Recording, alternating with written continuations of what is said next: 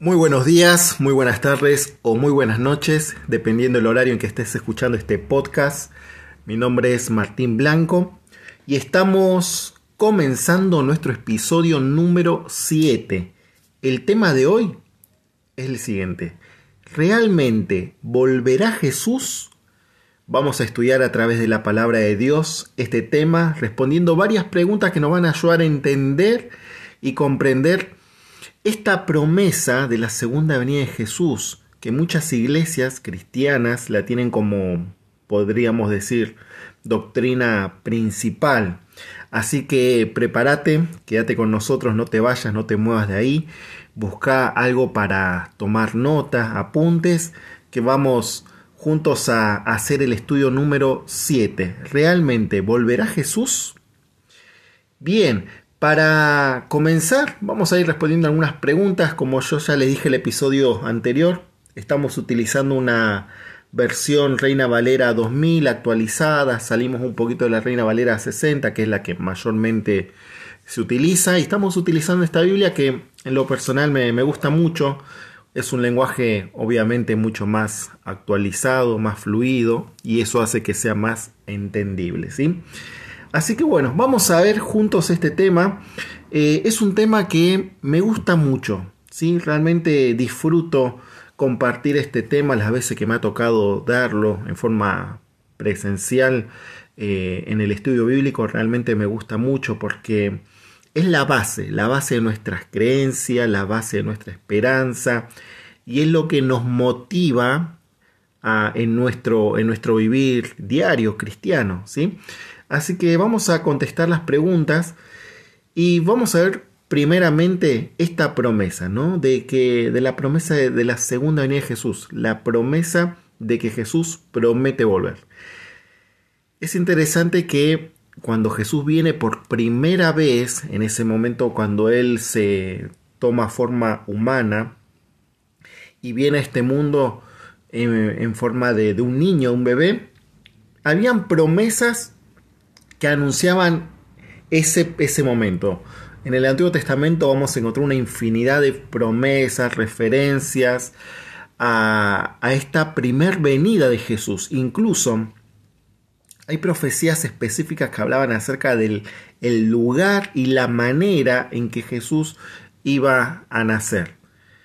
Y es curioso porque si uno lo piensa de esta manera, si estas promesas que nosotros tenemos en la Biblia, en el Antiguo Testamento, se cumplieron, ¿por qué nosotros hoy vamos a dudar de la promesa de la segunda venida de Jesús? Si así como hubieron promesas para ese primer momento cuando Jesús vino a la tierra, también hay promesas de la segunda venida. Y, de eso vamos a hablar eh, en estos momentos. ¿sí? La primera pregunta es así. ¿Qué maravillosa promesa hizo Jesús? Y vamos a buscar esto en el Evangelio de San Juan, capítulo número 14. San Juan 14, versículo 1 al 3.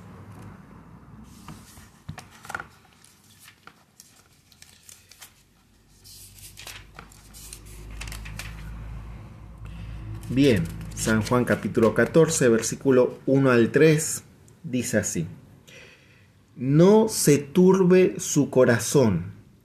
Ustedes crean en Dios, crean también en mí. En la casa de mi Padre hay muchas moradas. Si así no fuera, se lo hubiera dicho. Voy pues a preparar lugar para ustedes. Y después que me vaya y les prepararé lugar, vendré otra vez. Y los llevaré conmigo para que donde yo esté, ustedes también estén. Qué maravillosa promesa la de Jesús. Vendré otra vez. Esa es la promesa que Jesús nos hizo y esa es la promesa que se va a cumplir. Ustedes saben que en la Biblia hay promesas que son condicionales, que se van a cumplir dependiendo también de, de, nuestra actitud, de nuestro comportamiento, dependiendo de nuestra fe. O sea, hay promesas que son condicionales y hay promesas que son incondicionales. Y justamente esta promesa de que Jesús va a volver por segunda vez es una de esas promesas incondicionales que se van a cumplir. Sea cual fuera nuestra actitud, se va a cumplir. Sea que creamos o no creamos, se va a cumplir. Sea que lo esperemos o no lo esperemos, se va a cumplir. Nos guste o no nos guste, se va a cumplir. ¿no? Por eso me parece que es un tema importante, ¿no? ya que tenemos una promesa que se va a cumplir y que no falta mucho, que eso después vamos a hablar más adelante, eh, debemos prepararnos, debemos saber la manera de cómo prepararnos para ese gran momento. Eh, yo te voy a pasar un número para que vos puedas recibir este estudio también a tu celular. Lo estamos enviando por WhatsApp eh, y al número por cual vos te puedes comunicar con nosotros es el siguiente. Si tenés ahí para anotar, igualmente vamos a dejar este número en la descripción del video. El número es el siguiente, más 549 11 33 27 20 39. Te lo vuelvo a repetir, más 549 11 33 27 20 39. Bien, con ese número te puedes contactar con nosotros y en forma inmediata te vamos a enviar este material, este estudio para que vos lo puedas también tener. Ya contestamos la primera pregunta, eh, que la, la respuesta a la pregunta es que Jesús vendrá otra vez. Ahora, ¿cómo nosotros debemos tomar o considerar esta promesa? Eso también está en el, en el Nuevo Testamento, en el libro de Tito, capítulo 2, versículo 13. Tito capítulo 2, versículo 13 dice así. Mientras aguardamos la bendita esperanza, la gloriosa aparición de nuestro gran Dios y Salvador Jesucristo. Allí el apóstol Pablo cuando escribe esta epístola, esta carta a Tito, le dice, mientras aguardamos, mientras esperamos esta bendita esperanza. Para Pablo no había nada más glorioso ni bendito que la segunda venida de Jesús. Y de esa misma manera, vos y yo debemos esperar esta, esta promesa. De esa manera debe ser nuestra actitud mientras aguardamos, mientras esperamos el cumplimiento de esta promesa. Ahora, ¿cómo vendrá Jesús? ¿De qué manera? Vamos al Evangelio de Mateo, capítulo 24, versículo 30. Mateo capítulo 24, versículo 30. ¿De qué manera o de qué forma regresará Jesús?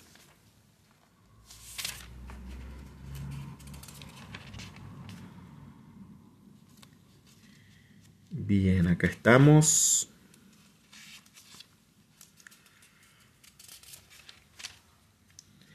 Están las hojas todavía medias pegaditas de la Biblia y eso hace que por ahí se complica un poquito, pero ya estamos acá.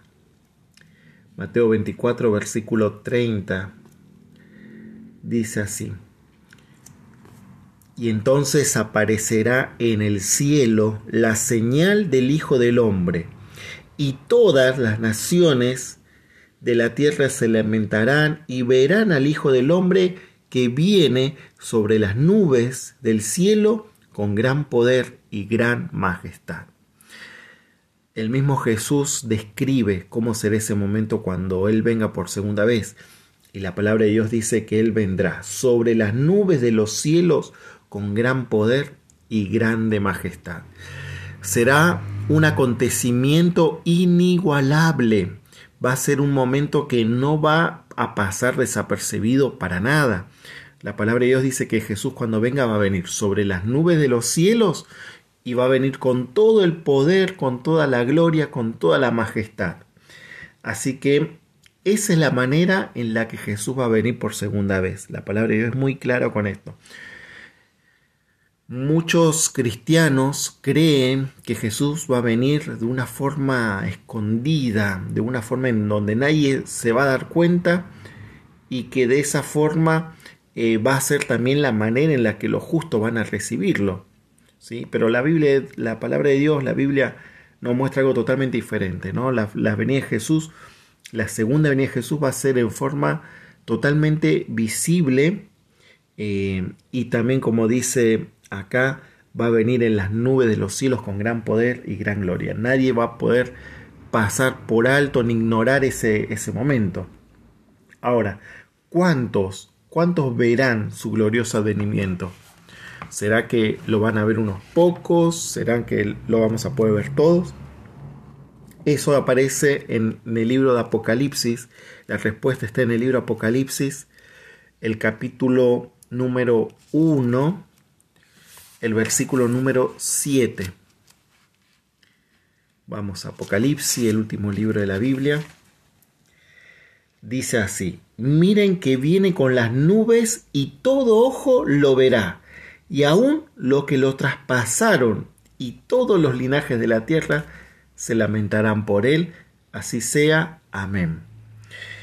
La Biblia dice en Apocalipsis 1.7 que todos lo verán, todo ojo verá ese momento. Algunos dicen que esto se refiere a los ojos espirituales, a los ojos de la fe, ¿sí? Pero todos lo vamos a poder ver con nuestros ojos físicos. ¿sí? Va a ser algo increíble, algo que por ahí nosotros hoy no podemos darle una explicación lógica de cómo se producirá, porque ustedes saben que nuestro planeta es redondo y lo que sucede acá o lo que vemos acá no lo pueden ver aquellos habitantes que viven al otro extremo. Pero no sé cómo Dios se va a encargar en, en que todos los habitantes de la tierra van a poder ver a, a Jesús viniendo sobre las nubes de los cielos. ¿Cuál es el propósito de la venida de Jesús? O sea, ¿por qué Jesús va a venir por segunda vez? La respuesta está en Mateo 16, versículo 27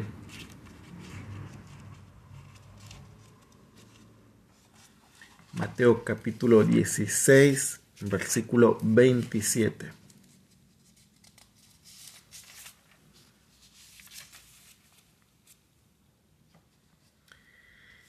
Dice así,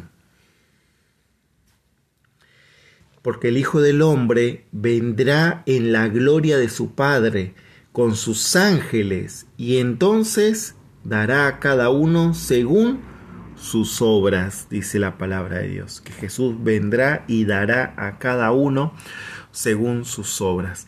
Y este versículo lo tenemos que entender bien, porque si uno le da una lectura superficial, uno puede llegar a pensar que la salvación tiene que ver con nuestras obras, que dependiendo de lo que yo hago o deje de hacer, voy a, ser salvos. Y la Biblia, en su contexto general, no nos da ese mensaje. La Biblia dice que nosotros somos salvos por gracia, por fe. ¿sí? Somos salvos de manera gratuita por lo que Jesús hizo por nosotros, no por lo que yo puedo hacer. Lo único que yo me corresponde a mí es aceptar lo que Jesús hace en mi vida. Pero la Biblia dice en este texto, en Mateo, el que acabamos de leer, que el Jesús va a venir a dar a cada uno según sus obras. Y esto está bueno entenderlo porque la fe y las obras tienen una relación muy interesante. Em, si yo digo, ¿no? soy un cristiano, le entregué mi vida a Jesús, trato de vivir de acuerdo a las normas y los mandamientos que Jesús me da a través de su palabra, eso de alguna manera se va a ver reflejado en mi vida, se va a ver reflejado en mis acciones, se va a ver reflejado en mis obras. Y mis obras no me hacen apto o no para la salvación. O sea, mis obras no me sirven para la salvación. Mis obras son un reflejo de lo que está sucediendo en mi interior, en mi corazón. Son una consecuencia natural de que yo haya aceptado a Jesús como mi Salvador. En ese orden es todo esto. Entonces, cuando Jesús viene, por segunda vez, si yo en mi vida le diese lugar especial a Él en mi corazón, eso se va a ver reflejado naturalmente en mis obras. Por eso dice que la Biblia que Jesús dará a cada uno según sus obras. Si nosotros eh, procuramos aceptar a Jesús como nuestro Salvador de forma sincera, ¿sí? Jesús nos va a salvar, porque nosotros le entregamos nuestra vida a Él. ¿sí? Eh, por eso es importante este versículo, ¿no? Jesús va a venir y va a dar a cada uno según sus obras. Aquellas personas que nunca en su vida mostraron interés de querer acercarse a Dios, de aceptar lo que Dios tiene para, para sus vidas, esas personas no van a ser salvas. No porque Dios no quiera salvarlos, sino porque ellos decidieron no aceptar lo que Jesús les ofrece. Por eso es interesante esta pregunta y, entenderla, ¿no? Eh, vamos a la siguiente. ¿Qué sucederá con los muertos justos? Y vamos a ir a un versículo que me gusta, es uno de mis versículos preferidos. Está en Primere Tesalonicenses, ya allí casi al final del Nuevo Testamento.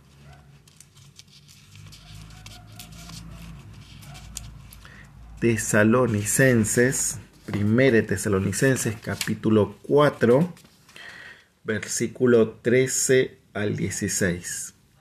Dice así, hermanos, no queremos que ignoren acerca de los que duermen, para que no se entristezcan como los que no tienen esperanza. Si creemos que Jesús murió y resucitó, así también Dios traerá con Jesús a los que durmieron en él. Por eso les decimos en palabra del Señor, que nosotros, que vivimos, que habremos quedado hasta la venida del Señor, no precederemos a los que durmieron en él. Porque el mismo Señor descenderá del cielo con voz de mando, con voz de arcángel y con trompeta de Dios, y los muertos en Cristo resucitarán primero. ¡Wow! A mí me sorprende mucho lo que dice este, mm, estos versículos. Dice la Biblia que los muertos en Cristo, los que fueron al descanso, habiendo puesto sus vidas en las manos de Dios, ellos van a resucitar en aquel momento. Muchas veces nosotros decimos que todo tiene solución menos la muerte. Es una frase que aquí en Argentina lo, lo solemos escuchar bastante. Pero nosotros los cristianos, y no es ironía esto, sino es confianza, es fe, nosotros podemos decir que incluso en Cristo la muerte tiene solución. Porque la Biblia dice que aquellos que murieron, que aquellos que fueron justos, que entregaron su vida a Dios, cuando Jesús venga van a volver a la vida, van a resucitar. Y va a ser maravilloso ese momento, porque va a ser un momento de reencuentro, no solamente con Jesús, donde lo veremos a Él cara a cara, sino que va a ser un momento de reencuentro también con nuestros familiares, con nuestros amigos, con aquellas personas que hoy en día ya no están con nosotros, por el tema de la muerte, pero en aquel momento los volveremos a ver, los volveremos a abrazar. Por eso es maravilloso prepararnos para ese momento. Y, este versículo sigue, ¿no? La pregunta es, ¿qué ocurrirá con todos los justos?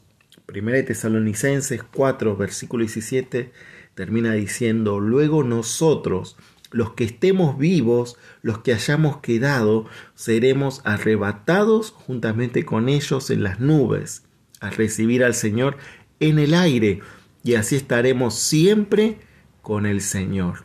Por tanto, aliéntense unos a otros con estas palabras. Qué maravilloso lo que dice la palabra de Dios. Todos juntos seremos reunidos como una gran familia y recibiremos al Señor en el aire.